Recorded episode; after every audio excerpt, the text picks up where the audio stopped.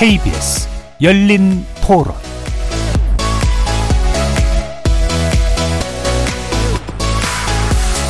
안녕하십니까. KBS 열린 토론 정준희입니다.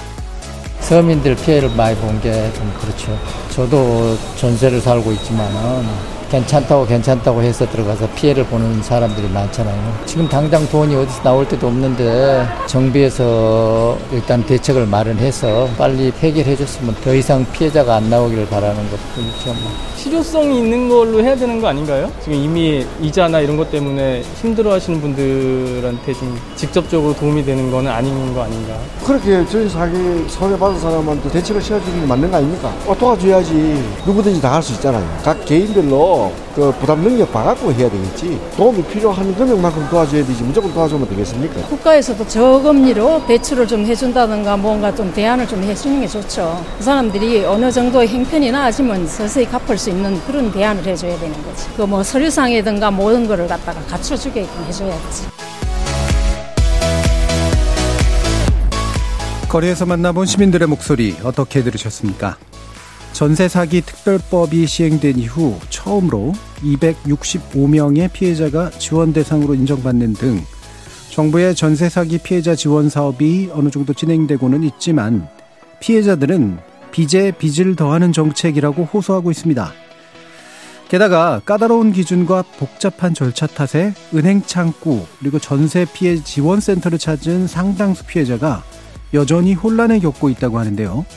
전세 사기 피해가 워낙 다양하고 광범위하다가 보니 당국 지원에도 사각지대가 많을 수밖에 없는 상황. 이에 전세 사기 특별법에 대한 개정이 필요하다는 주장도 나옵니다. 잠시 후 세 분의 전문가와 함께 전세 사기 특별법 개정 필요한지 어떤 점을 보완해야 될지 자세히 살펴보겠습니다. KBS 열린 토론 지금부터 시작합니다. 살아 있습니다.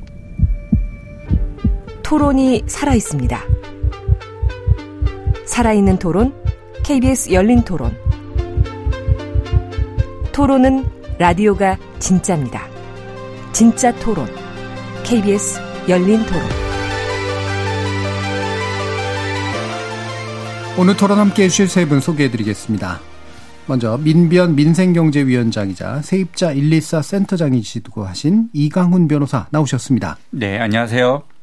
한문도 전 연세대 정경대학원 부동산학과 교수 자리해 주셨습니다. 네, 안녕하세요. 안상미 전세사기 피해자 전국대책위 공동위원장 함께 하셨습니다. 네, 안녕하세요. KBS 일라디오의 모든 프로그램은 유튜브를 통해서도 함께 하실 수 있습니다. 여러분의 많은 관심 부탁드리겠습니다. 자, 전세 사기 특별법 시행 후 이제 한 달 정도가 지났고요. 좀 전에 말씀드렸듯이 이제 피해 지원의 윤곽들이 좀씩 이렇게 나오고 있는 것 같은데 당사자인 안상미 위원장님께 한번 얘기를 먼저 들어보죠. 실제로 도움이 되고 있는가라는 부분입니다.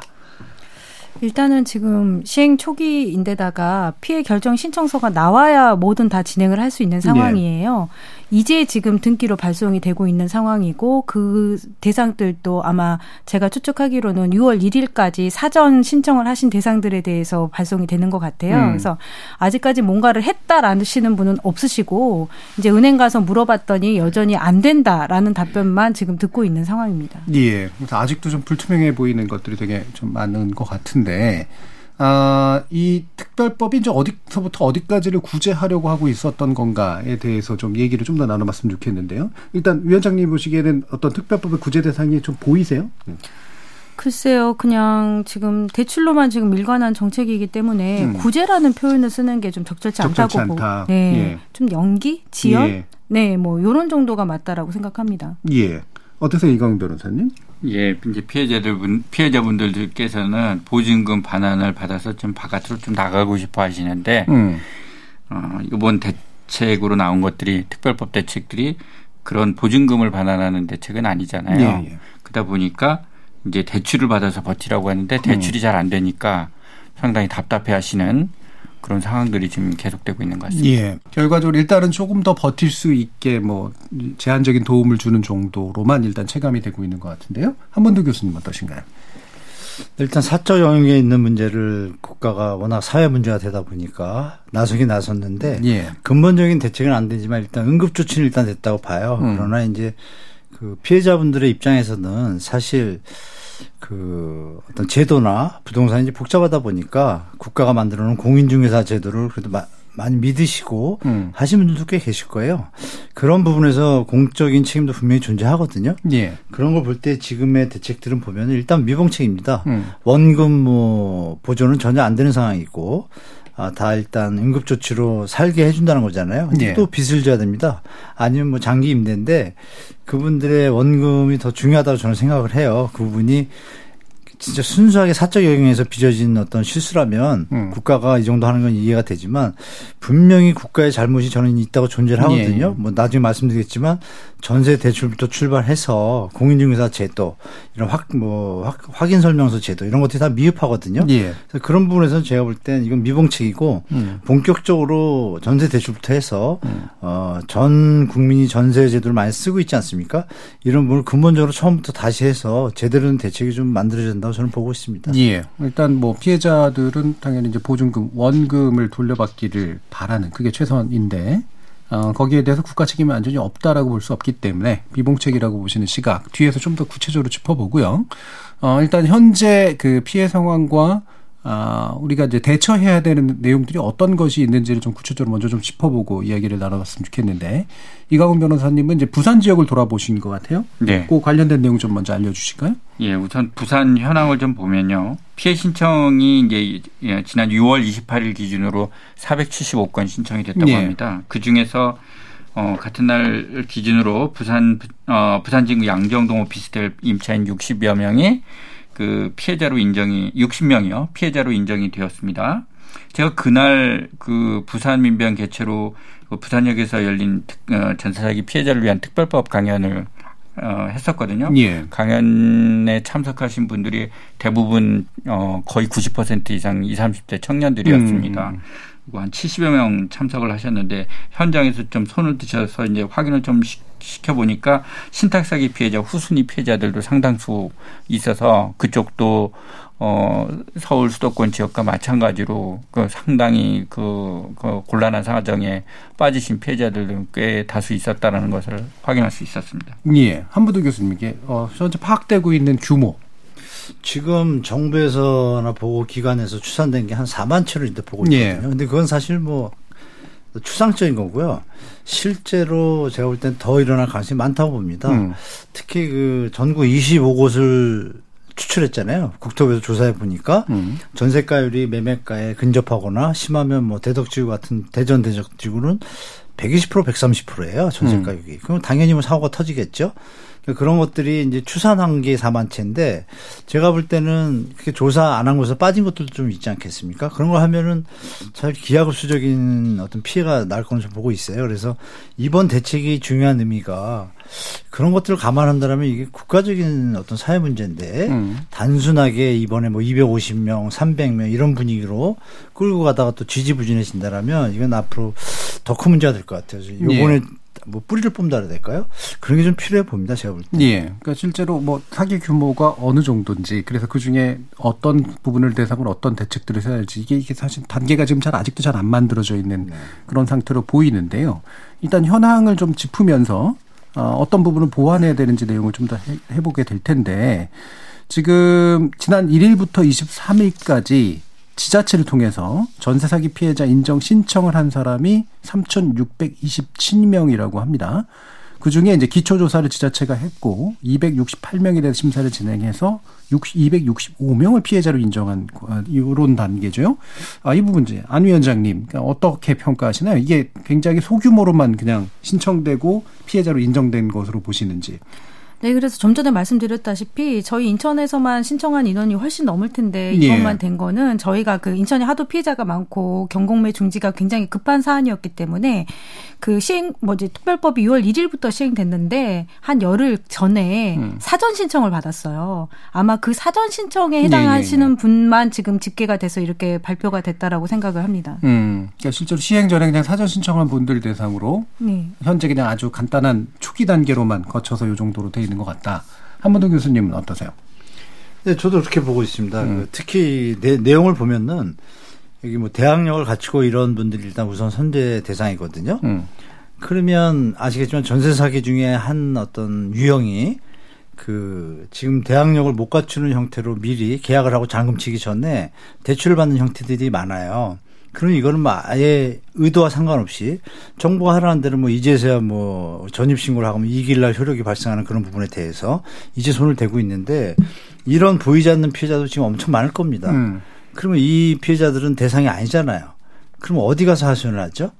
이분들은 그냥 순수하게 공인중개사를 믿고 공인중개사를 믿고 가서 대항 전입 신고 하라 그러고 하는 대로 다 했어요. 확정일자 받고 그런데 피해를 받잖아요. 누구한테? 사기꾼한테. 예. 그럼 이 범죄에 들어가야 되지 않습니까? 빠져 있잖아요. 음. 그러니까 이런 부분 자체가 도대체 누가 이거 여야가 만들었다고 하는데 과연 전문가들이 실제로 많이 가서 현장에 있는 전문가들이 실상을 잘 알지 않습니까? 그런 것들이 어느 정도 이게 반영이 됐는지도 사실 궁금해요. 그래서 제가 볼 때는 여전히 아까도 말씀드렸지만 미봉책입니다. 그래서 예. 이 피해 규모는 제가 생각하는 게 나오는 수치들보다 훨씬 뭐 수면 아래에 있는 것들이 많을 것이라고 저는 보고 있습니다. 예. 일단 첫 단추가 어떻게 꿰지고 있는지에 대한 평가를 좀 들어보고 있으니까요. 네. 이광우 변호사님 말씀 예. 주시죠. 제가 지금 뭐 추산을 해보니까 이제 부산 양정동에서 사기 피해자로 인정된 분들이 60명, 음. 그리고 미추홀구 건축원 관련된 피해자 195명이니까 이분들이 대부분인 거죠. 265명 네네. 중에서는. 나머지 이제 몇, 뭐 어디 다른 지역에서 아마 음. 일부가 추가됐을 거라고 생각이 되는데요.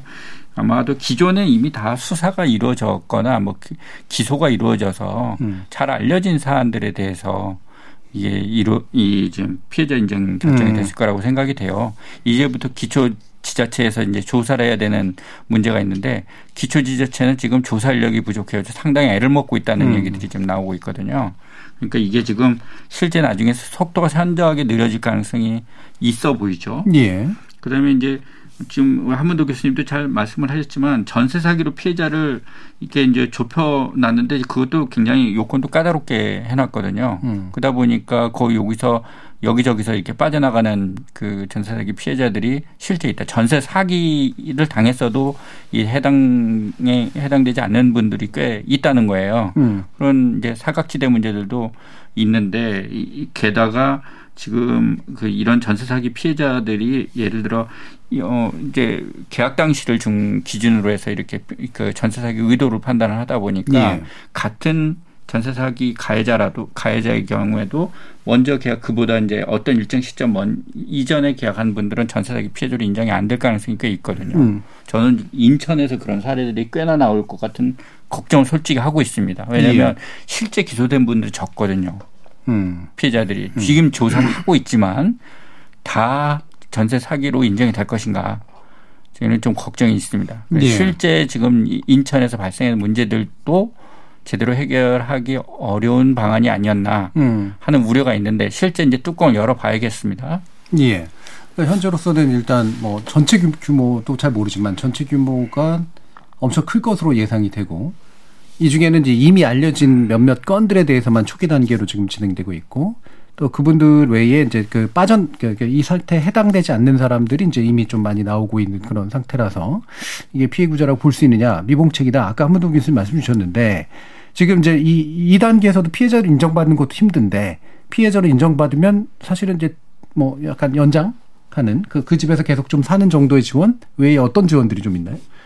지금 뭐 우선 매석권하고 음. 장기 자기가 낙찰 받을 때는 이제 뭐 장기 저리로 대, 출해 준다는데 그것도 뭐 한도가 있고요. 음. 또뭐 이자는 그대로 또 받습니다.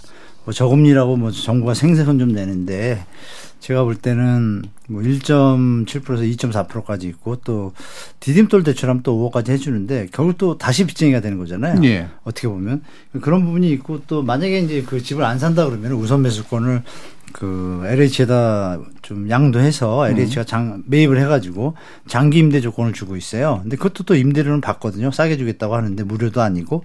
그러니까 결론적으로 이제 완전한 해결책은 안 되지만 일단은 일단은 거준할 수 있어요. 예. 어떤 형태로든.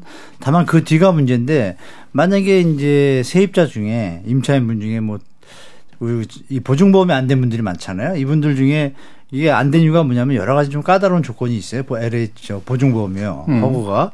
그러면 이제 이금융권에서 대출을 받은 분이 계실 거 아니에요. 예. 그러면 그 이자에다가 이 이자까지 물어야 되는 현, 현상이 벌어지지 않습니까? 예. 생활이 되겠어요? 그러니까 이런 부분에 대한 세심한 배려는 보이지 않는 대책이라고 저는 보는 거죠. 예. 그러니까 이런 부분들이 많이 빠져 있어서 제가 볼 때는 추가적으로 산입할 분들이 괜찮 아주 많이 있다고 보는데 또 방법이 없는 것도 아닙니다. 제가 좀 여러 가지를 봤는데 이따 말씀드리겠지만 예. 정부가 의지만 있다라면 음. 원금 보조는 사실 사회적 어떤 뭐 여론상 100% 해주기는 힘들 거예요. 음. 또 위장전입 문제도 있고 또 제2의 사기도 날 수도 있기 때문에 그럼 그런 것을 차근차근히 갈 생각을 안 하고 일단 이걸로 마무리하려는 어떤 예, 예, 예. 형태가 제가 볼 땐 조금 위태해 보이는 거죠. 이렇게 음. 끝나면 안 되거든요. 그럼 나중에 또 터질까지 이런 일이. 그러니까 이건 사실 진짜 국민 여론화해서 이렇게 방송을 다뤄주셔서 너무 감사드린데 이거는 요번 기회에 이제 확실하게 요 대책 외에 예. 필요한 것들을 뭐 전문가나 집단이나 연구소에서 다 받아가지고 특히 또 피해 보신 분들도 아시 그분들도 의견들이 다 있을 거 아닙니까? 그분들 다 의견을 듣다 보면 분명히 대안이 나올 것 같아요. 제가 볼 때. 음. 그 상태에서 새로 접근해서 전세사기 특별법 2를 만들어야겠죠. 제가 예. 볼 때. 그러면 예. 좀 나을 것 같습니다. 예. 음.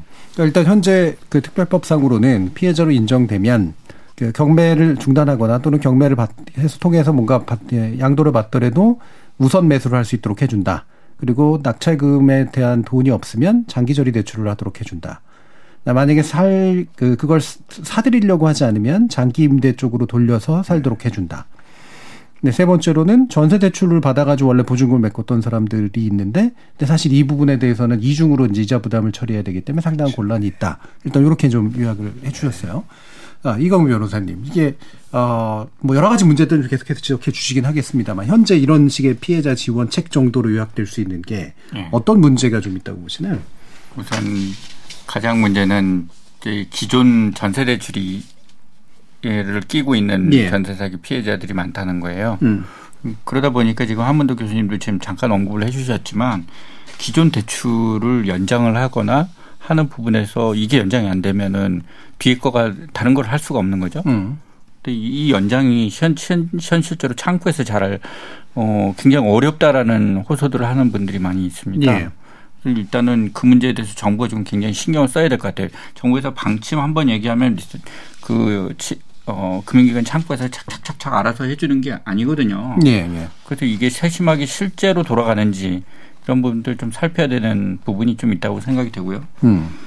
그다음에 이제 이 뭐 예를 들어 이제 그 대출과 관련돼서 결국 못 갚는 분들이 생겨요. 예. 이런 방식이면 왜냐하면 보증금을 손실 보증금을 회수한 금액이 만약에 예를 들어 적잖아요.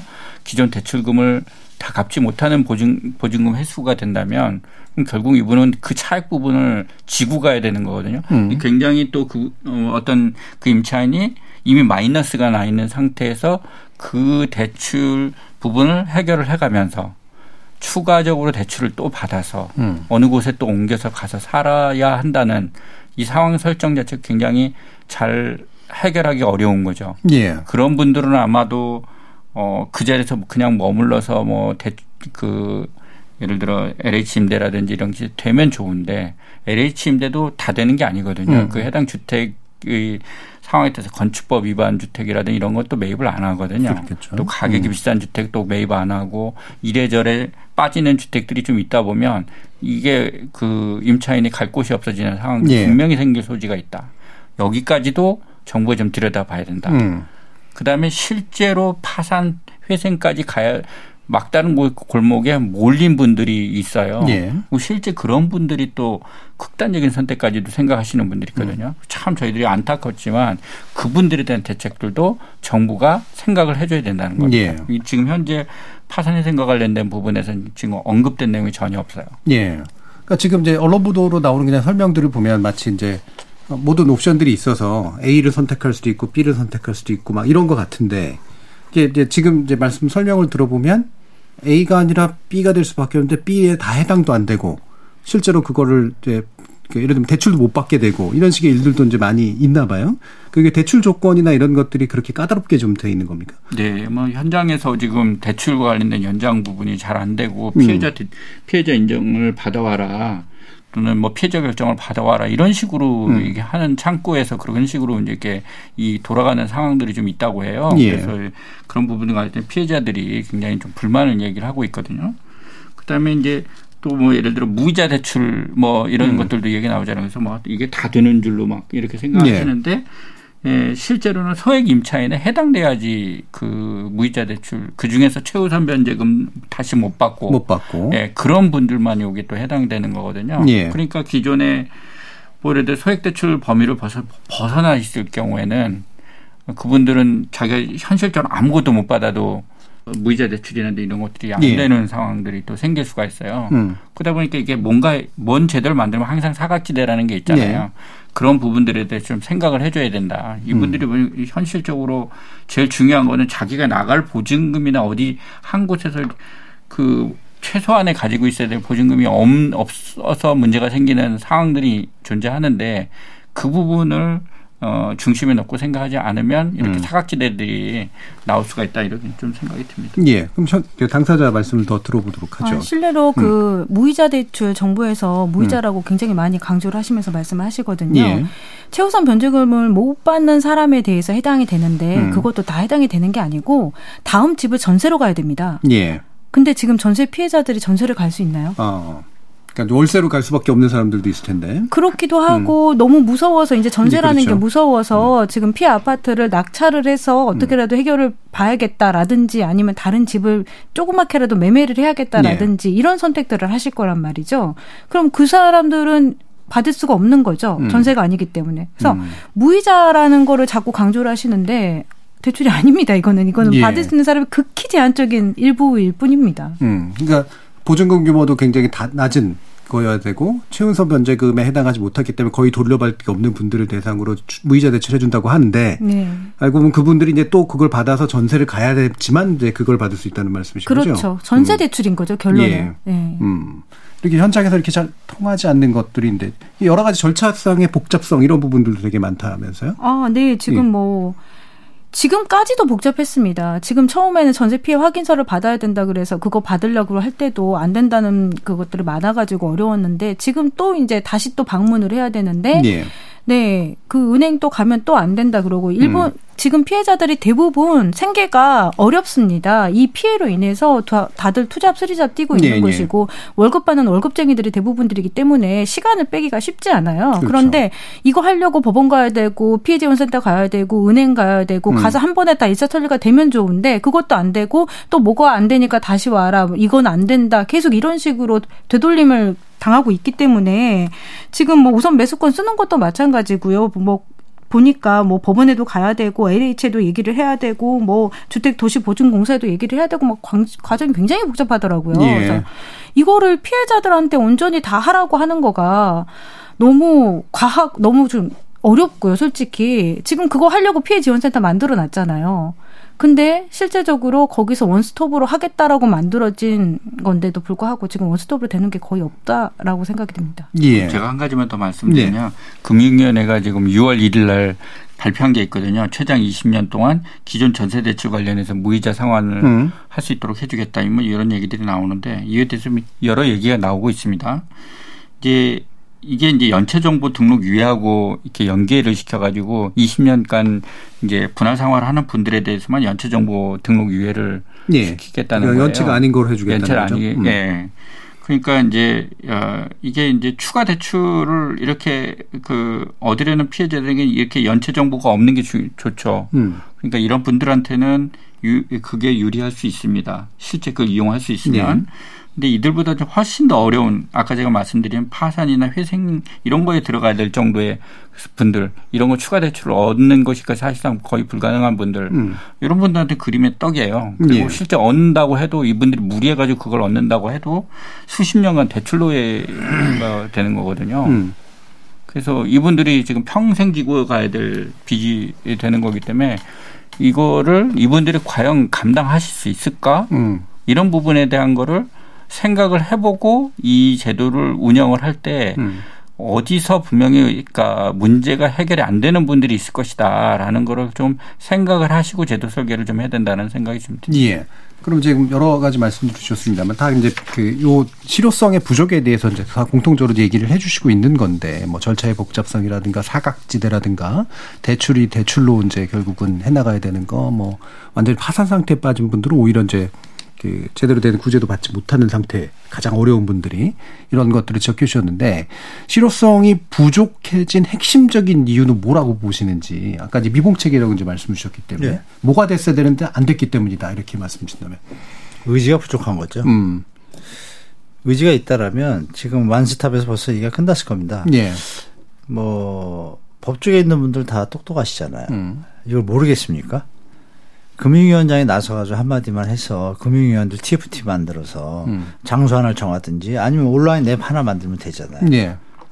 충분한 능력이 있는 대한민국 국가인데도 불구하고 어느 어마어마한 자원을 조금만 활용하면 이건 완스탑이 전 된다고 보거든요. 네. 상식적으로 누가 봐도. 아니 배달 하나 하는 것도 시스템으로 움직이는 세상인데 그렇죠? 음. 그럼 이거는 금융하고 뭐 주민도 전입 동사무소하고 자료들만 서로 호환 잘 되게 해서 한 곳에 집중시키면 그쪽에서 집중적으로 뭐 일주일이면 다 파가지 않을까요? 이런 것들이 없이 그러니까 가는 형태가 물론 저 제가 알기로는 여야가 입장이 좀 달랐었잖아요. 예. 지금 우리 저 피해자 위원회에서 말씀하시는 채권 매입 후 음. 구상권 청구하라 이 얘기도 사실 타당성 좀 있습니다. 있는데 음.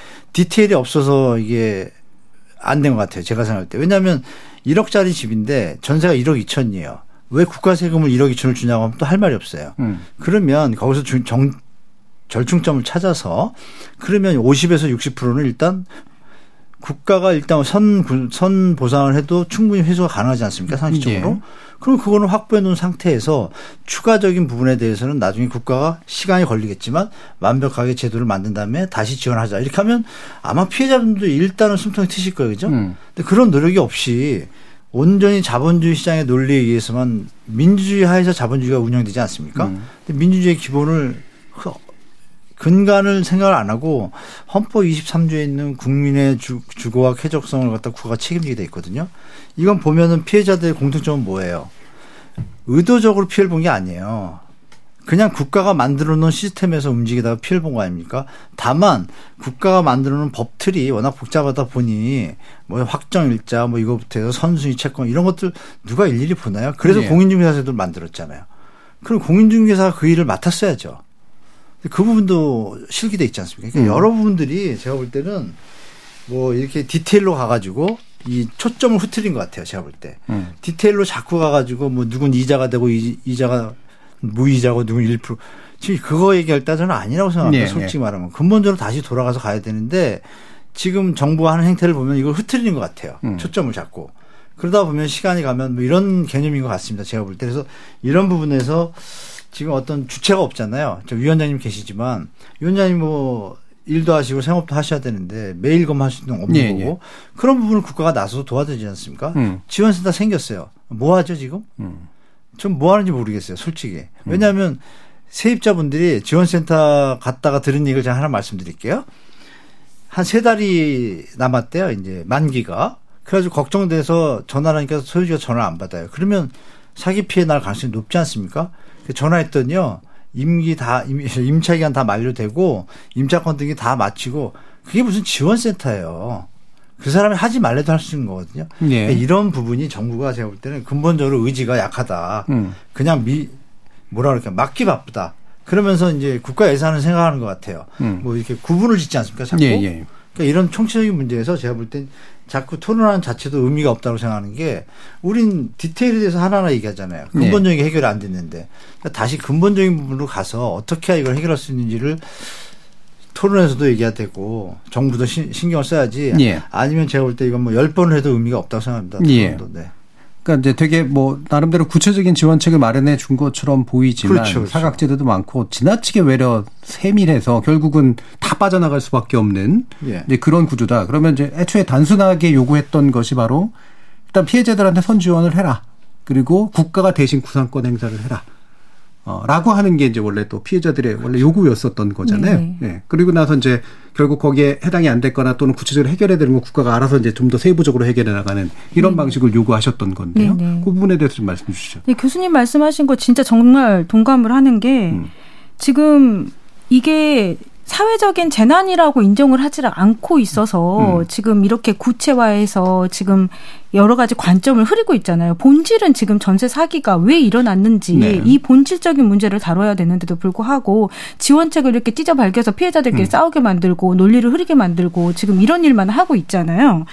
그래서 지금 봤을 때 지원센터도 저희가 오늘 그 지원센터에 저희 그 피해자 대책위원회 그 QR을 하나 놓고 왔어요. 홍보를 하기 위해서. 예. 왜냐하면 음. 지원센터 가가지고 오히려 더 상처받고 더 스트레스 아. 받고 오시는 피해자들이 은근 많더라고요. 예. 그래서 차라리 피해자들하고 같이 얘기하게 저희 대책위원회 와라 이렇게 홍보하려고 저희가 그 QR을 놓고 왔거든요. 음.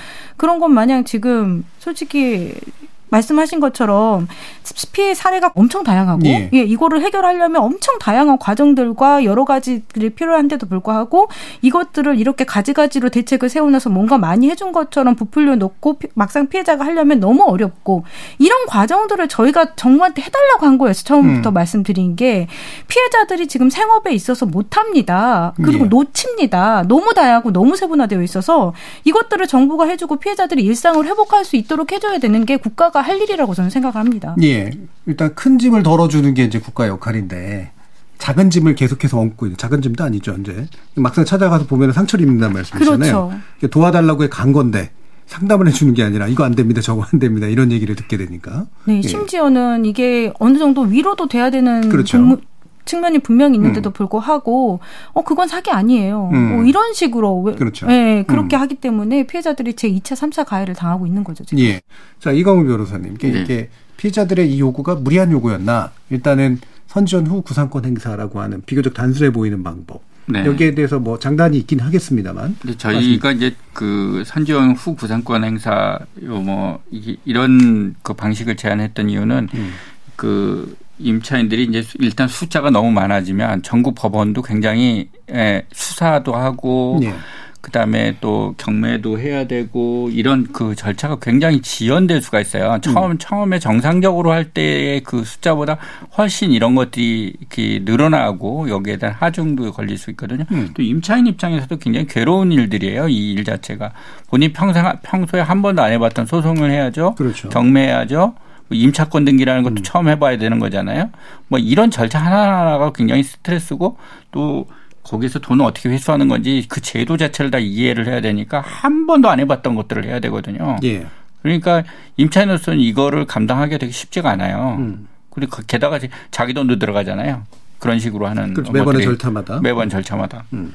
그러니까 이게 예, 저희들이 이건 쉽지가 않다. 음. 그것도 형사고소도 마찬가지로 본인이 형사고소장 간단하게 낼 수는 있지만 제대로 설명하려면 아, 그, 또 거기에 또 상당한 노력이 들어가지 않습니까? 시간 노력, 이런 것들이 네, 많이 들어가기 때문에 결국 이런 방식으로는 이 문제를 쉽게 해결할 수가 없고 그래서 정부가 아, 전세 사기 피해자들과 관련돼서 또 특히 저희들은 이제 전세 사기 피해자만뿐만 아니라 깡통 전세 피해자들도 예. 집단적으로 발생한 피해자들 똑같은 고통을 당하고 있다고 이렇게 보고 있거든요. 음. 그래서 이런 분들을 위해서 먼저 이제 지원을 해주고 그다음에 이제 회수하는 그 방안을 좀 찾아보자 이렇게 했는데 어 여기에 아까 국가 재정이 엄청나게 들어가서 어 여기 굉장히 이제 문제가 발생할 네. 수 있는 것처럼 이렇게 음. 하는 바람에 국회에서 논의들이 좀 지지부진했던 것 같아요. 그리고 정부도 좀 반대를 했었던 거고. 예. 일단 그 기조 자체를 이 문제를 스스로 해결해야 된다. 그리고 음. 국가는 거기에 지원할 뿐이다. 라는 어떤 방식으로 이렇게 접근을 했어요. 음. 근데 이 자체가 그 시스템 자체가 망가진 거거든요. 그 부분 관련돼서 시장이 다시 돌아가게끔 하려면 응급의 조치도 필요한 거고 또 그것에 구조적인 해결책도 좀 필요한 거고 하는데 그 응급의 조치들이라는 게 시장이 지금 전세 시장이 지금 말도 안 되게 지금 망가지고 네. 있잖아요. 지금 그 저 놔두면은 그 불신이 굉장히 심해서 굉장히 여진이 오래 갈 거거든요. 예. 이걸 빨리 회복을 해줘야죠. 예. 안상미 위원장님 이게 피해자가 직접 뭔가를 해결하려고 어떤 시도들을 하고 있다고 하는데 협동조합 결성법을 쓰시려고 하는 분들도 계신 것 같아요.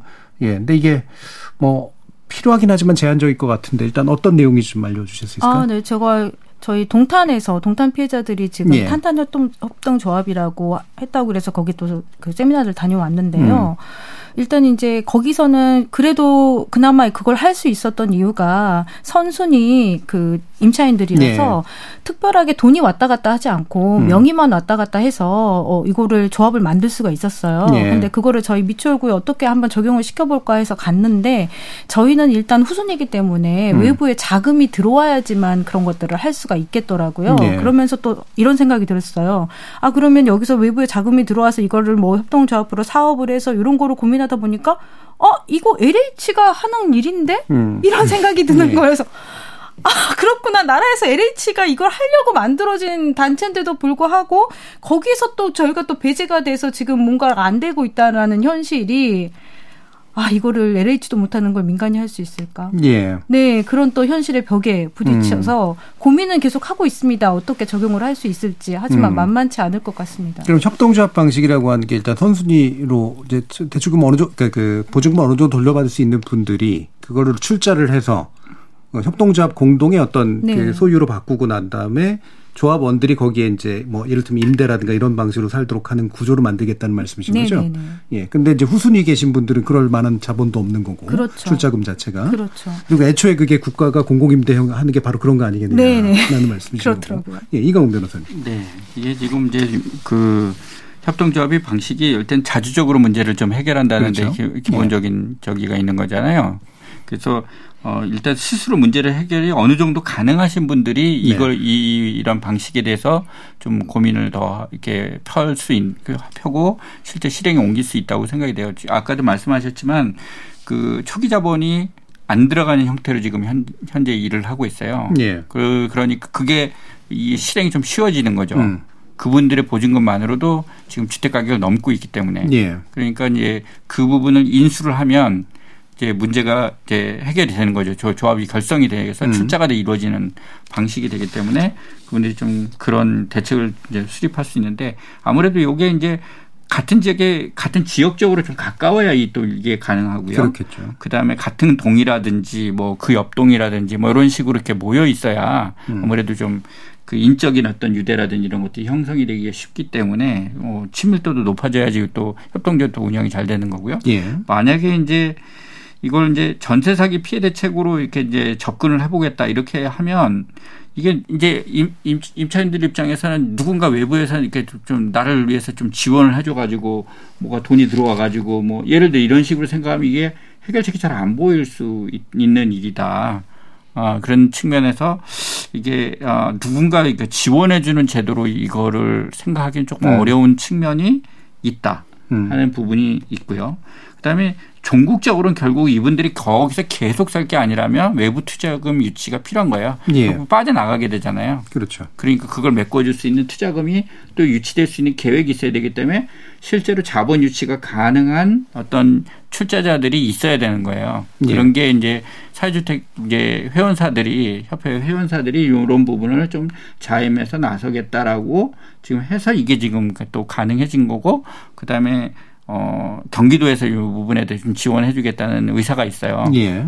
그러니까 이제 그런 걸 배경으로 해서 이게 가능해진 거지 뭐 이분들만 가지고 이게 가능하다 이거는 아니다라는 예. 거. 이것도 사회적 자원을 동원을 해야지만 그렇죠. 가능해진다 이런 음. 이런 어떤 그 어, 어떤 이슈들이 좀 있습니다. 예. 그러니까 제한적인 방식으로 어느 정도 좀 사정이 좀 되는 분들끼리 예, 해결할 수는 있고 일부 공공의 도움이 들어갈 수는 있지만 현재 문제를 해결하는 대안이되기란 여러모로 어렵다로 일단 얘기가 될 수 있을 것 같습니다.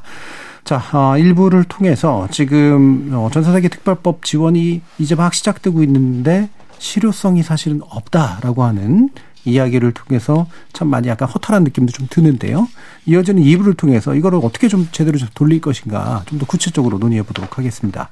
여러분은 지금 KBS 열린 토론과 함께하고 계십니다. 토론은 치열해도 판단은 냉정하게 복잡한 세상을 바꾸는 첫 걸음은 의외로 단순할지도 모릅니다. 평일 저녁 7시 20분 당신을 바꾸는 질문. KBS 열린 토론 정준희입니다.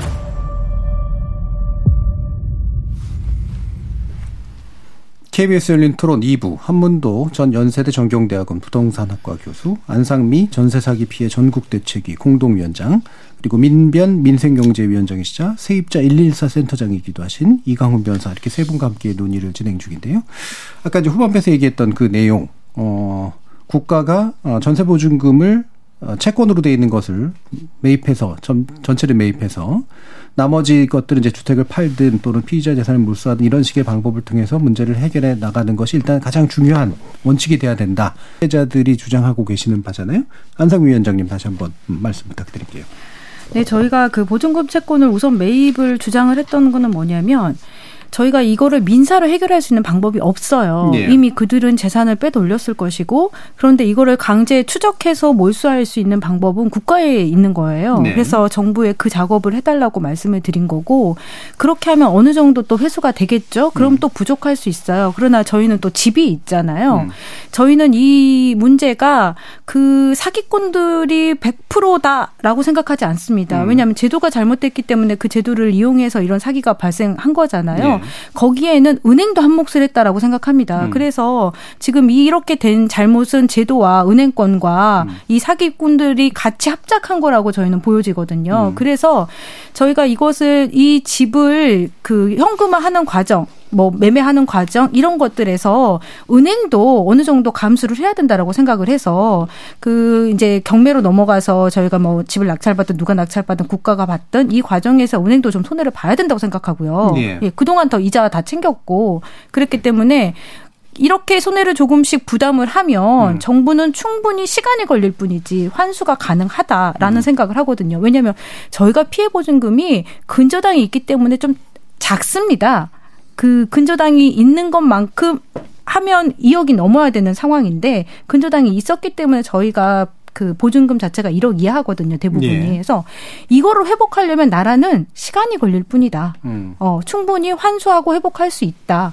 네, 이런 생각이 였기 때문에 예. 그거를 주장을 했던 거고 근데 그거에 대해서 디테일을 좀 들어보시고 한번 고민을 해주셨으면 했는데 듣 있는 것조차 안 하시는 것 같아가지고 예. 예 상당히 좀 실망스럽습니다. 방금 이제 이 방안이 이제 국회에서 원래 특별법 제정 당시에 얘기가 어느 정도 좀 됐다가 이제 제외된 거잖아요. 네. 아무래도 이제 뭐 정부 측의 의견이 또 상당히 이제 반영이 됐겠죠. 네. 근데 이게 이제 법리적인 문제인지 아니 정부가 예산이 너무 들어서 생기는 난항이 문제인지 맞습니다. 아까 말씀하신 예산 문제는 논의도 되지 않았어요. 예. 그러니까 이제 이 방식에 대해서 거부감이 심했던 음, 거거든요. 근데 이제 국가가 이제 어쨌든 사기 피해자들의 모든 거를 다 해결해 줘야 되냐. 예. 이런 속생각이 일단 가장 이 문제들을 원희룡 장관의 얘기였죠. 네. 예. 예. 그런 어떤 거부감들을 표출하는 어떤 그런 상황들로 됐었는데 일단 우선 이 방법이 뭐 없는 방법을 지금 그 사용한 것이 아니고 예. 실제 금융기관들은 항상 그 채권들이 예, 저게 대출 채권이나 이런 것들이 이제 담보 채권이잖아요. 예. 대부분. 그런데 그 담보 채권을 예를 들어 그이 이제 예를 들어 부실화 됐을 때 그거를 팔거든요. 음. 그래서 이 이걸 사가는 기관들이 주로 이제 한국자산관리공사라든지 그렇죠. 이런 기관들이 네. 사가는데 결국 이 담보 채권 평가를 해요. 음. 근데 이 전세 보증금 채권도 사실 담보 채권의 일종이거든요. 음. 그렇기 때문에 무이자일 뿐인 것이 담보 채권이라고요. 그래서 이 이거에 대한 평가는 지금까지 계속 해왔던 이 기관의 작 본래 해왔던 일이에요. 예. 그러니까 평가가 불가능하다는 건 말이 안 되는 거고요. 음. 평가가 예를 들어 왔다 갔다 할 수 있겠죠. 최종 회수금까지는 예를 들어 좀그 시장 상황에 따라서 변동이 좀 있을 수 있기 때문에 그건 왔다 갔다 할 수 있어요. 그 지금 지금 당장은 추정 가격 으로 어느 정도의 매각될 가능성이 있다. 이렇게 하다 보면 약간의 차이가 회, 최종 회수금에는 좀 차이가 있을 수 있는데 그래서 만약에 예를 들어 평가 금액이 왔다 갔다 할 수 있는 여지가 있다면 그 부분에 대해서는 예를 들어 일정 퍼센테이지 예를 들어 60%라든지 70%를 먼저 지급하고 나머지 부분은 정산해서 지급하자 이런 방식이 있거든요. 그리고 이 방식을 실제 공공 그 금융기관과 이 한국자산관리공사 간의 매각 과정에서 실제 쓰고 있어요. 예. 이런 후정산 방식을 그래서 이런 것들이 상식적으로 해오고 있는 일인데 이걸 못한다라고 하는 것 자체가 좀 말이 안 된다. 음. 아, 이런 생각이 들고 그 규모도 굉장히 큰 규모로 지금 움직이고 있거든요. 예, 이미 이미 그렇게 음. 큰 규모로 움직이고 있어요. 그렇기 때문에 이걸 전부 다 한, 한다는 것도 아니고 전세 사기 피해자들에 대해서만 한다고 그랬을 때 그게 얼마나 더 도대체 된다고 음. 그걸 못 한다고 하냐. 그 자체가 좀 이해가 안 되는 부분이 좀 있었습니다. 예. 그다음에 이제 어, 나중에 이게 공공기관이면 손해 보는 방안 아니냐. 제가 아까 도 말씀드렸지만 지금까지 한국 자산관리공사가 계속 해오던 일이거든요. 절대 손해 안 보고 합니다. 이거. 예. 네. 그리고 여기서 손해 안 본다는 게 결국 이 주택을 예를 들어 그 채권을 매입한 다음에 그냥 채권을 가지고 다 그 공공기관이 예를 들어 이 저 경매에서 배당을 받으면 그게 손실이 나겠죠. 예. 근데 그걸 가지고서 다시 이 주택을 매입을 해가지고 경매를 아니 그거를 다시 이제 시장 가격 시장이 좀 정상화됐을 때 매각을 하면 예. 그게 손해 볼 일이 없거든요. 오히려 음. 가격이 조금 더 높아졌을 때 팔 거니까 당연히 그 부분에 대한 손실이 만회가 되는 거거든요. 마치 선순위 우리가 선순위 지금 임차인들이 우선 매수권 사용해 가지고 그 주택을 산 다음에 그걸 매각 나중에 매각을 하게 되면 어느 정도 손해가 보전된다라고 생각하는 것과 동일한 것이에요. 예. 바로 그 로직이 사용되는 거거든요. 음, 음. 그래서 이건 손해 보는 일이 결코 아니고 세금 투입될 일이 없는 건 일입니다. 이 자체는. 예. 그래서 이 부분에 대해서 세금 투입 논란을 야기한 것들은 결국은 좀 이 부분에 대해서 안 하겠다라는 생각들을 너무 강하게 표출한 것이 아닌가. 실제 좀 합리적인 어떤 바, 그 반응은 아니었다고 생각이 돼요. 예. 결국은 이 문제를 국가가 짊어지고서 이 문제를 해결해서 시장을 정상 빨리 정상화시킬 건 아니, 아니냐. 저는 그 차이에 있었다고 생각합니다. 예. 그러니까 방법도 낯선 방법이 아니고, 어, 뭐 실제로 이제 세금 투입 논란이나 이런 것들이 일어날 이유도 없는 거였는데, 그리고 뭐 나중에 국가가 엄청 손해를 보는 것도 아닌데, 아, 그럼 아까 이제 한번도 교수님 말씀처럼 의지가 없어서인가? 네. 예. 저는 그렇게 보겠습니다. 예. 지금 뭐 변호사님 말씀 주셨지만, MPL이라고 부실채권이라는 상품이 실제로 존재하고, 예. 그럼 은행 입장에서 이 채권을 지금 분위기가 안 좋으니까 회수 들어갈까요? 선순위 안 들어가잖아요. 음. 경매 지금 홀딩하는 상태고. 그렇다면 역으로 은행에는 대선 충당 작년에 성과급 잔치 했잖아요. 예. 그렇죠? 그 돈 다 어디 있죠? 그러면 간단하게 생각해서 정부의 의지가 있다면 어떻게 하겠어요? 너희 돈 많이 벌었으니 대선 충당금에 이 부분을 좀 넣어서 부실채권 처리하면 채권 가격이 2억짜리가 1억이면 1억 정도는 다시 세입자들한테 돌아갈 수 있는 베니핏이 생기잖아요. 예. 그럼 그 돈 안 들이고 가능하잖아요. 간단하잖아요. 가격이 있고 시세가 있고 채권이 있고 전세보증금이 있지 않습니까? 네. 그럼 이 금액에서 시장에서 거래되는 가격이 있을 거고 로스분이 있잖아요. 그분이 세입자분이 뭐 어떤 뭐 실수를 해서 공인중개사가 도움을 안 주다 보니까 피해를 보는 경우가 있지 않습니까? 그럼 그분 좋다 인정하겠다 이거예요. 그럼 만약에 그분들의 전세보증금 채권이 100원이라고 하고 선수인 채권이 100원이면 200원이지 않습니까? 음. 근데 집값은 150원이야. 50원이 비잖아요. 예, 예. 그럼 채권 50원에 팔면 음. 됐잖아요. 음.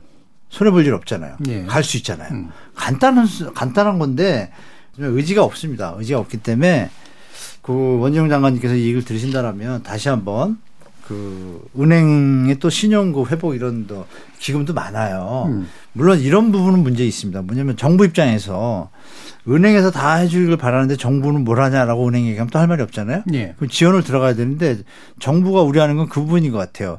이게 규모가 추산이 안 되는 거예요. 그렇죠. 그리고 대상이 특정이 안 되는 거예요. 음.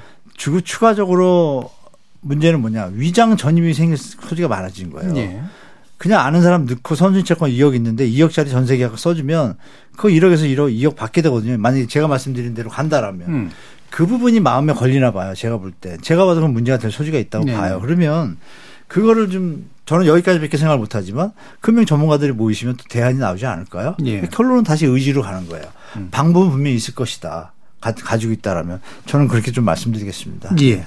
자, 그럼 특별법 개정 방안에 대해서 더 구체적으로 얘기를 해보죠. 지금 이 부분에 이제 기본적인 것들을 깔고 부산 지역 피해자 시민단체가 요구하고 있는 부분인데 보증금 채권 공공매입 방안을 도입하라. 그리고 전세 사기 특별법의 적용 대상자 범위를 확대해라 최대한. 그리고 이제 최우선 변제금과 회수금의 차액을 일단 주거비로 지원하자라는 정도의 골자를 가지고 있는데요. 어, 안 위원장님, 이 부분은 이제 지금 부산 지역에서 요구하고 있는 거긴 합니다만 시민 단체가 피해자 단체도 이 부분에 대해서 어느 정도 공감하고 계시는지요? 뭐 저희가 처음부터 주장했던 거하고 마찬가지고요. 지금 예. 특별법이라고 나왔지만 지금 사각지대 노인 피해자들이 너무나 많고 네, 보증금 채권이 지금 매입을 하지 않고 그냥 이런 대출로만 지금 일관한 정책이 지금 예. 전혀 지, 그 구제 방안이 아닌 거잖아요.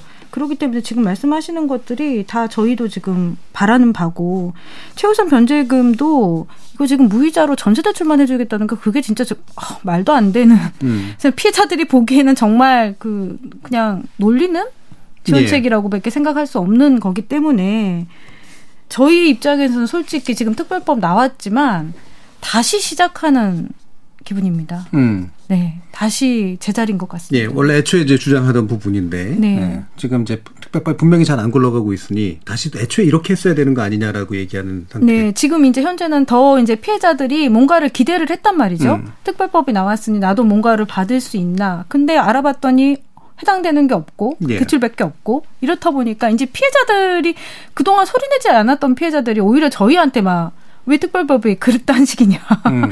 어, 이게 뭐가 되는 거냐. 오히려 지금 원성을 더 많이 듣고 있습니다. 음. 그러면 이 부분 이광 변호사님께 좀 여쭤볼게요. 최우선 변제금과 회수금의 차익을 주거비로 지원한다.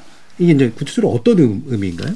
그러니까 이제 아무것도 못, 받, 못 받는 분들이 좀 생겨요. 예. 이렇게 하다 보면 선순위 이 저, 이제 저당권 금액이 좀 크다 보니까 금액을 뭐 5천만 원 전세, 뭐 7천만 원 전세, 8천만 원 이렇게 하다 보면 그 주택 가격이 지금 경매를 하면 이제 1차 매각, 2차 매각 네. 이렇게 하는 동안에 가격이 뚝뚝 떨어지거든요. 그래서 지금 어 인천 같은 경우에 60 몇 프로, 70%안 되는 가격으로 이게 지금 그 주택 가격이 지금 그 낙찰 가격이 형성되고 있거든요. 이렇게 되니까 이제 그 선순위 보증금 선순위 저, 전환권만 좀 일부 받아가고 후순위로 계신 분들이 뭐 그 금액이 뭐 거의 안 남게 되는 상황들이 생기는 겁니다. 음. 이분들은 이제 그냥 그, 어, 톡 털리고 그냥 끝나는 거죠. 예. 이 경매를 통해서는. 그러니까 이렇게 결국 그 자립할 수 있는 기반 자체가 완전히 상실되게 되기 때문에 이런 분들에 대한 어, 좀 그 복지 차원의 어떤 주거비 지원 이런 것도 좀 있어야 된다. 음. 어, 이 사태를 야기한 것 자체가 지금 어쨌든 그, 어, 대출, 어, 그 다음에 보증, 뭐 이런 전세 보증, 이런 이걸 이렇게 펌프질을 해서 이렇게 어쨌든 그 전세 시장이 과도한 거품이 껴가지고 이게 발생한 거잖아요. 예. 예. 여기에 국가 책임 없냐 이거죠. 음. 예. 그 최우선 변제금도 그 법원에서는 논리는 소액 임차인을 보호하자는 의미잖아요. 예. 그런데 이 소액 임차인이라는 게 해가 바뀌면 물가가 상승이 되기 예. 때문에 예. 당연히 높아지는 거거든요. 근데 기준을 근저당 설정 기준으로 해놓는 바람에 저희 미추홀구에서 상당수의 피해자들이 그 해당 사항이 안 되는 거거든요. 음. 이것도 제가 봤을 때는 법의 논리가 잘못 해석이 된 부분이 있는 것 같아요. 그래서 이 부분에 대해서도 좀 논의를 해주셨으면 좋겠는데 안 된다고만 하세요. 왜 안 되느냐 했더니 기존에 그냥 그렇게 해왔기 때문에 안 된다라는 그 주장이시거든요. 근데 예. 무슨 법이든 그 시대에 따라서 바 뀌어야 된다고 생각하거든요. 시대상을 반영해야 된다고. 물론 다 빠르게 쫓아오지는 못할지언정 그래도 이렇게 문제가 불거졌을 때 지금 아니면 고칠 수 없거든요. 그래서 예. 이 부분에 대해서 논의를 하고 지금 뭐 그 지금 시점에서 인천 같은 경우는 1억 3천 이하도 그 소액 임차인이에요. 근데 15년도 저희 물건 같은 경우 15년도 근저당이기 때문에 15년도 기준으로 봤을 때 너는 소액 임차인이 아니야. 이렇게 얘기하는 거거든요. 예. 어 이거는 다시 말씀드리지만 재해석이 꼭 필요한 부분이다 말씀드리고 싶습니다. 임차인들은 좀 예상을 하기 되게 어려운 부분이죠. 자기가 이제 그렇죠. 앞에 선순위 근저당권이 있으니까 자기 소액 임차인 범위가 줄어들 거라는 예상을 못 하는 거예요. 음. 그런 부분이 이제 법을 운영하는 데 있어서 어떻게 보면은 법률가들의 마인드로만 이 문제를 접근을 했기 때문에 실제 소, 그 어, 임차인들의 어떤 시선에서는 그 예상할 수 없다라는 것들을 이렇게 간과한 거죠. 예. 근데 지금 제가 좀 꼭 말씀드리고 싶은 건 이런 겁니다. 이 최우선 변제도 못 받는 피해자들 중에서 극단적 선택이 계속 발생하고 예, 예. 있었어요. 결국 이 문제 때문에 고민 고민하고 하면서 어떤 대책을 마련하려고 했던 게 이 법의 출발의 배경이었거든요. 음. 근데 결국 그 문제를 해결을 못 하는 거예요. 예. 이 법을 통해서. 그게 지금 맹점이다. 지금 정부에서는 이런 얘기를 합니다. 최우선 변제도 못 받는 피해자들한테 10년 무이자 대출 지원해 줄게. 그러니까 거기 무이자 대출 해 주면 그 돈 모아가면 뭐 그만큼은 아니더라도 일부는 보전되는 거 아니야? 이렇게 지금 접근을 하고 있어요. 예. 근데 이게 지금 정부의 현실 현실하고 너무 동떨어진 얘기를 하고 있다는 거예요. 음. 제가 아까 계속 말씀하지만 이 대출금을 기존에 갖고 있었던 사람들은 추가 대출 받기가 되게 어려워요. 음. 이걸 간과하면 이게 뭐 괜찮은 대안 같은데 실전 작동 안 하는 그 문제들이 생기는 거예요. 그래서 저희들은 그때 이제 심지어 뭐 어떤 말씀까지 드렸냐면 이 법안 협상 과정에서 파산 면책 받거나 개인 회생으로 들어가야 되는 사람들이 있을 수밖에 없다. 저 중에 네. 상당수 그 그렇게 갈 수밖에 없다. 그러면 그분들이 개인 회생 이 파산이나 개인 회생 이렇게 인가될 때 이 대출이나 보증에서 불이익을 없애달라 이런 요구를 했거든요. 음. 근데 못 하겠다고 했어요. 예. 그래서 그 이것도 못 들어갔습니다. 음. 그럼 결국 뭘 해주겠다는 거예요. 예, 예, 예. 가장 극단적으로 어려운 분들한테 지원을 해달라는 내용을 결국은 안 들어준 거라고요. 음. 그렇죠. 이게 정말로 제일 어려운 분들에게 도움이 가야 되는데 음. 그 부분은 실질적으로 도움이 안 가는 상태를 만들어 버린 게 어떻게 피해 구제라는 이름을 이름을 붙일 수 있는가 좀 낯선데 어, 아까 한무도 교수님이 이제 공인중개사 문제도 얘기를 해주셨잖아요. 아, 네네. 예, 이 부분은 지금 책임을 같이 지게 해야 된다인지 아니면 앞으로 일어나야 될 문제에 대해서 더 책임을 강하게 묻는 방식이어야 한다는지. 앞으로 일어날 일은 무조건 일어날 일이기 때문에요. 예, 예. 지금 이건 시급하게 해야 된다고 봅니다. 그러면 음. 아마 전세 사기가 앞으로 일어날 건 거의 90% 없어진다고 음. 보는데요. 간단합니다. 전세 대출 제도가 뭐 변호사님 말씀하셨지만 결국은 그 출발인데요. 전세 대출가 없다고 가정할게요. 없을 때 민간 사실 사그 전세 시장에서 통상적으로 공인중개사들이요.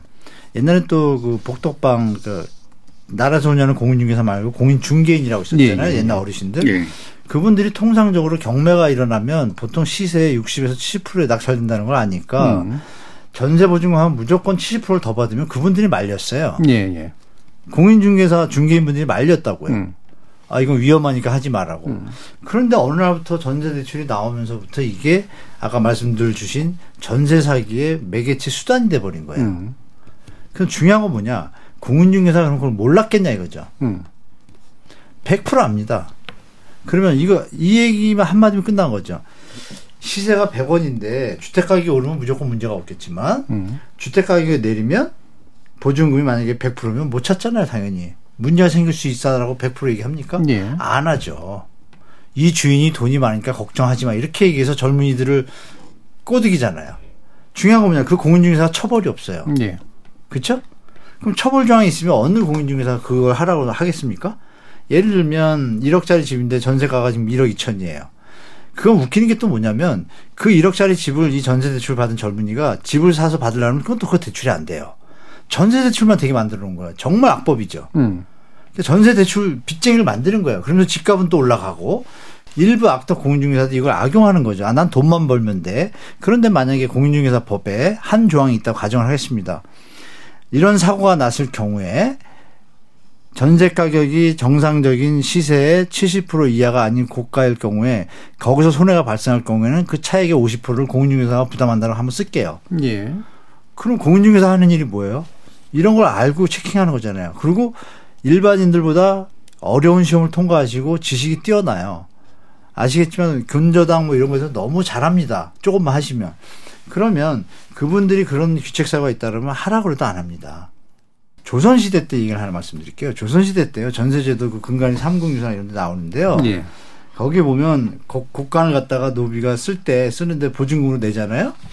그걸 맡겼는데 그걸 많이 못 갚았다. 그랬을 때 어떻게 되는지 아시나요? 그때 당시 법이 그 빌린 사람이 갚을 능력이 안 되면 집을 그 사람한테 줘야 된다고 나와 있어요. 예. 우리 역사에. 옛날 조선시대에도 그런 역사의 기본적인 틀을 갖고 있는데 지금 어때요?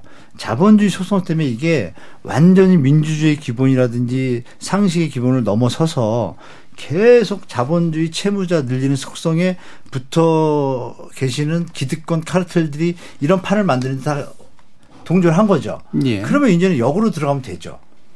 근본으로 가서 간다라면 결론은 뭐예요? 공인중개사는 국가가 배출한 사람이잖아요. 그럼 국민은 국가가 배출한 그 사람을 믿고 국가에서 인증한 사람이면 책임과 의무와 권리도 또더 주면 돼요. 수수료 더 올려드리든지. 예. 그런 상태에서 한다면 사고가 납니까? 거기서 이미 다 걸러지잖아요. 자, 저는 뭐, 그렇게 생각합니다. 자, 기타의 문제에 대해서 혹시 어떤 보완책들을 생각하시는지 이강훈 교수님, 이강 변호사님. 네, 뭐 일단 그, 어, 뭐 전세제도와 관련된 부분들이 아마 오늘 뭐 굉장히 많은 그 관심들을 좀 갖고 있는 얘기고, 이 지금 현재 우리 전세 제도가 그 자체로 지금 어, 이게 지금 순 기능을 하고 있는지 네. 이런 부분에 대한 좀 회의론들이 좀 있잖아요. 다만 이제 전세가 바로 소멸되기는 어려울 거예요. 실제로 음. 어, 임차 임대인이 임차인한테 빌린 돈이고 규모도 상당하기 때문에 갑자기 이걸 어, 자기가 대출을 받아가지고 지금 이자 내가면서 그걸 돌려줄 수 있는 사정이 있는 그런 임대인들도 많지는 않을 겁니다. 음. 단계적으로 거품을 가라앉게 해야 되겠죠. 이게 지금 어려운 제일 어려운 숙제 같습니다. 지금 그래서 바로 전세제도 자체를 바로 없애겠다 이런 식으로 접근하기보다는 예. 전세에서의 거품을 꺼나가는 단계적으로 꺼나가는 그런 현명한 금융정책 이런 것들이 좀 필요한 것 같아요. 음. 일단 전세가 임대인들한테 인기가 있는 이유는 이게 이자 안 내고 이, 이 구매 자금의 상당 부분을 조달할 수 있기 때문인 거거든요. 예. 그래서 가격 상승기에는 이를 통해서 자기 자본 적게 들이면서 자산 수익도 바라볼 수 있는 어떤 그런 그 이점이 있어요. 그래서 무자본 갭투기가 극성을 떤 이유도 이것 때문에 네. 있는 거고요. 근데 이 사실은 무자본 갭투기는 정상적인 임대 사업을 하는 사람들은 아니에요. 음. 투기를 하려고 하는 분들이지. 따라서 등록 임대 사업자나 이런 데서 이건 이제 혜택을 주는 사업자잖아요. 이런 무자본 갭투기 하는 분들이 들어오지 않도록 조치하는 게 좀 필요할 것 같아요. 예. 그다음에 예, 순차적으로 이렇게 자기 자본을 통해서 월세 수익을 내려는 재무적으로 건전한 임대사업자를 좀 교체하는 것이 필요하다 이렇게 좀 생각이 됩니다. 음. 그래서 이건 임대사업자 제도에 관한 거고요. 그 또 하나가 이제 전세대출이 과도하면 결국 이게 펌프질을 하게 음. 되거든요. 그러니까 결국은 우리가 뭐 보면 LTV 과거에 LTV나 이런 지금 현재도 이 규제는 있습니다. 이런 거 이런 거를 이렇게 뭐 주택 가격의 몇 퍼센트 이상 하지 못하도록 대출 못하도록 이렇게 하고 있잖아요. 이거 왜 네. 그런 거예요? 금융기관의 건전성을 관리하기 위한 규제거든요. 근데 이게 지금 보니까 어 전세제도도 마찬가지 문제가 생기네. 이 전세 시장의 건전성을 그 현저하게 지금 저해하는 지금 상황까지 지금 왔거든요. 그렇기 때문에 여기서 대출이 그 계속 펌프질하는 이 상황 자체를 어 이게 가라앉히 앉히지 않고 이 문제가 해, 해결이 어렵겠다. 이런 지금 고민들을 하고 있고 금융학자들 그다음에 뭐 예를 들어 KB에서 그 어떤 이슈 뭐 이슈 리포트 같은 것들 나오는 어떤 그런 이슈 페이퍼나 이런 데서도 보면 그래서 지금 어 전세 대출에 대해서도 DSR을 어에 포함을 시켜서 이걸 그 관리를 해줘야 되는 거 아닌가? 예. 예, 이런 지금 이야기들이 계속 나오고 있어요. 예. 이거는 제도권이든 비제 그 비제도권은 저희 같은 시민단체든 계속 얘기하고 있는 거고 사실 문재인 정부 때부터 계속 고민해던 내용들이거든요. 예. 그러면 이런 그러니까 예를 들어 누굴 때려잡자, 뭐 이권 카르텔 때려잡자 이렇게 해가지고 이 문제 해결되는 게 아니고 음. 제도를 그렇게 갈 수 있도록 하고 거기에 적응하도록 할 수 있도록 해야 되는 거거든요. 예, 예. 이런 방향으로 근본적인 제도 개혁으로 나아가려는 그런 시도들이 있어야 되고요. 지금 총선 시기가 눈앞에 있지만 지금 이 문제가 지금 굉장히 시급한 문제입니다. 왜냐하면 계속 벌어질 문제이기 때문에 그런 거거든요. 그래서 이 상황들을 이 지금 문제가 벌어졌을 때 놓치지 말고 좀 하반기 국회라도 이 문제를 해결할 수 있는 어떤 대안들을 마련, 해서좀 치열하게 논의를 해야 된다. 예. 네, 이렇게 좀 말씀을 드리고 싶습니다. 이게 이제 총선적 마지막 정기국회가 이제 좀 있으면 이제 있는데 사실 그게 이제 총선에 대비하는 정당의 입장에서 민감해지는 시기니까 또 어느 정도 여론의 반응도 하지만 동시에 이제 각자의 관점에서 보면 내 살 길이 중요하기 때문에 의원들은 또 안 움직이는 시기도 하단 말이에요. 지금 정부 여당은 어쨌든 뭔가를 해야, 하긴 하겠다고 얘기를 하는데 당사자 입장에서 마지막으로 이 부분 정말 신경 써달라라는 부탁을 해주신다면 어떤 거요? 이거 절대적으로 지금처럼 이렇게 대출로 그냥 입막음하겠다 음. 이런 정책 가지고는 해결되지 않습니다. 이제 하반, 예. 하반기 되면 피해자도 더 많이 나올 거고요. 이거는 저희가 말씀드렸던 것처럼 사회적 재난의 시점으로 바라보고 음. 제도적인 것부터 고쳐야 됩니다. 왜냐하면 교수님도 말씀하셨지만 이 그 새로 빌라를 짓고 이게 전세로 뭐지 매매를 할 경우에는 1억짜리밖에 안 되는데 매, 전세로 넣으면 1억 5천을 받을 수 있어요. 예. 다 그래서 지금 이런 사기가 지금 벌어진 거거든요. 음. 근데 그런 대출이 문제였음에도 불구하고 지금 또 계속 대출로만 문제를 풀고 있잖아요. 그러면 또 다른 사기 양상이 충분히 나올 수 있다. 이걸 본질적으로 접근하지 않고 이런 땜빵식으로만 접근을 하다 보면 그렇기 때문에 사회적인 재난으로 시점을 바라봐야 되고 또 더군다나 그리고 또 하나 중요한 게 국민적인 인식도 좀 전환이 돼야 된다고 예. 생각을 하는 게요. 지금 저희가 처음에 가장 힘들었던 게 이 전수사기 피해자들을 왜 너네가 모르고 당한 거를 이렇게 말씀을 음. 하시잖아요. 그러니까 이 피해자들의 무지로 인정을 하는 이 사회적 인식이 정말 잘못됐다라고 생각하는 예. 게이 피해자가 대보면 압니다. 어, 제도 안에서 저희는 움직였는데 그 상황 자체가 당할 수밖에 없었고 그 누가 와도 변호사님도 당했거든요. 뭐 예. 부동산 관계자도 다 당했고 그러한 상황들이 있었음 있었음에도 불구하고 지금도 사, 피해 자들을 비난하는 시선이 있고요. 그리고 지금 우리가 전세 보증 전세를 살다가 이제 계약이 만료돼서 만약에 전세 보증금을 집주인이 늦게 주잖아요. 그러면 저희는 임차인은 임차인의 그 사정으로 좀 늦게 나가는 경우는 저희가 월세를. 지급하든 그렇죠. 뭐든 예. 합니다. 근데 임대인의 사정으로 저희한테 월세 그 보증금이 늦게 나오는 상황에서는 뭐 이자를 줍니까? 뭘 예. 해줍니까? 예. 아무것도 안 해줍니다. 임차인이 임대 보증금을 못 받았을 때 법적으로 받을 수 있게 보호해 주는 제도가 없습니다. 예. 네, 민사 그거 그냥 종이 쪼가리고요. 없습니다. 저는 솔직히 까놓고 얘기해서 몇 개월 이상 임대 그 보증금을 못 돌려주는 상황이면 그 조선시대 얘기처럼 명의 돌려줘야 된다고 생각합니다. 예. 이렇게 음. 강력한 뭔가가 있지 않으면 사회적인 인식이 변화가 안 될 거고요. 그러면 이거는 계속적으로 임차인의 무지로만 끌고 갈 것이고 이런 모든 것들을 그 다시 안 하게 하기 위해서는 사회적인 재난을 인정을 예. 해야 된다고 생각합니다. 자 마지막으로 30초 정도씩 두 분 전문가 말씀 듣고 마무리하도록 하죠. 예. 예, 이게 이제 2013년 5월에 전세 사기 특별법에 진짜 한 달 동안 그 여야가 노력을 해서 만든 법이거든요. 근데 한 달 동안 만든 법이라는 게 지금 그 여러 가지 거를 고려를 못한 부분이 당연히 예. 있을 수밖에 없잖아요. 급하게 만들었으니까. 즉 정부와 국회 노력을 폄훼하고 싶지는 않습니다만 당연히 부족함이 많을 수밖에 없는 지금 법이고요. 사각지대도 큽니다. 이 법 제정 과정에서 피해자 의견 수렴도 부족했던 게 사실이고요. 음. 몇번 만나지도 못했어요. 따라서 이게 보완이 불가피하다고 그 피해자들이 주장하는 부분을 이렇게 흘려들어서는 안 됩니다. 이분들이 결국 살기 위해서 이런 문제들을 이게 저 이런 어떤 그 법을 만든 거기 예. 때문에 그 부분들에 대해서 이번 정기 국회 때 반드시 보완 입법을 통과시키겠다 이런 각오로 움직여야지만 이게 보완이 된다 음. 이렇게 말씀드리고 싶습니다. 예, 한분도 교수님 말씀 주시죠. 아, 네, 일단 정부가 전 세계 특별법을 그나마 좀 예전에 비하면 좀 빨리 음. 늦어, 물 피해자분들이 볼땐 느리겠지만 정부 입장의 어떤 그동안 행태를 보면 좀 빨리 처리하고 그나마 응급 조치라는 건 긍정적으로 봅니다. 다만 근본적인 문제 해결이 안 돼서 뭐 다 아시는 것처럼 여러 가지 문제가 있는데 제가 추원 하나 드리면은 이 전세자금 뭐 대출 무이자 이런 얘기 나왔는데 이 법이 이제 주거기본법이라고 있습니다. 약자인 경우에 주거 약자인 경우 제가 볼 땐 전세 지금 피해 보시는데 주거 약자에 해당되지 않습니까? 그럼 주거 약자나 장애인, 노령자, 취약자 계층에 대해서는 정부에서 주택 바우처를 지급을 해요. 그냥 아무 조건 없이요. 그럼 저는 그 법 조항에 시행령 하나만 조항을 넣으면 되거든요. 뭐 고령자, 노령자 이렇게 취약자 중에 그 전세 사기 피해자 딱 넣으면 끝나죠. 음. 그럼 그 자금은 국가 자금이고 편안하게 지급이 됩니다. 그럼 분명히 저 피해자분들의 뭐 마음에도 또 자, 재원에도 조금 보탬이 될 것이고 그다음에 이게 또 사회복지기금으로 가면 각 지방제 조례가 있어요. 예. 이걸 고치는데 연결성이 있거든요. 그럼 사회복지기금 다 있거든요. 지자체마다. 그럼 지자체마다 지자체 현황을 잘 알잖아요.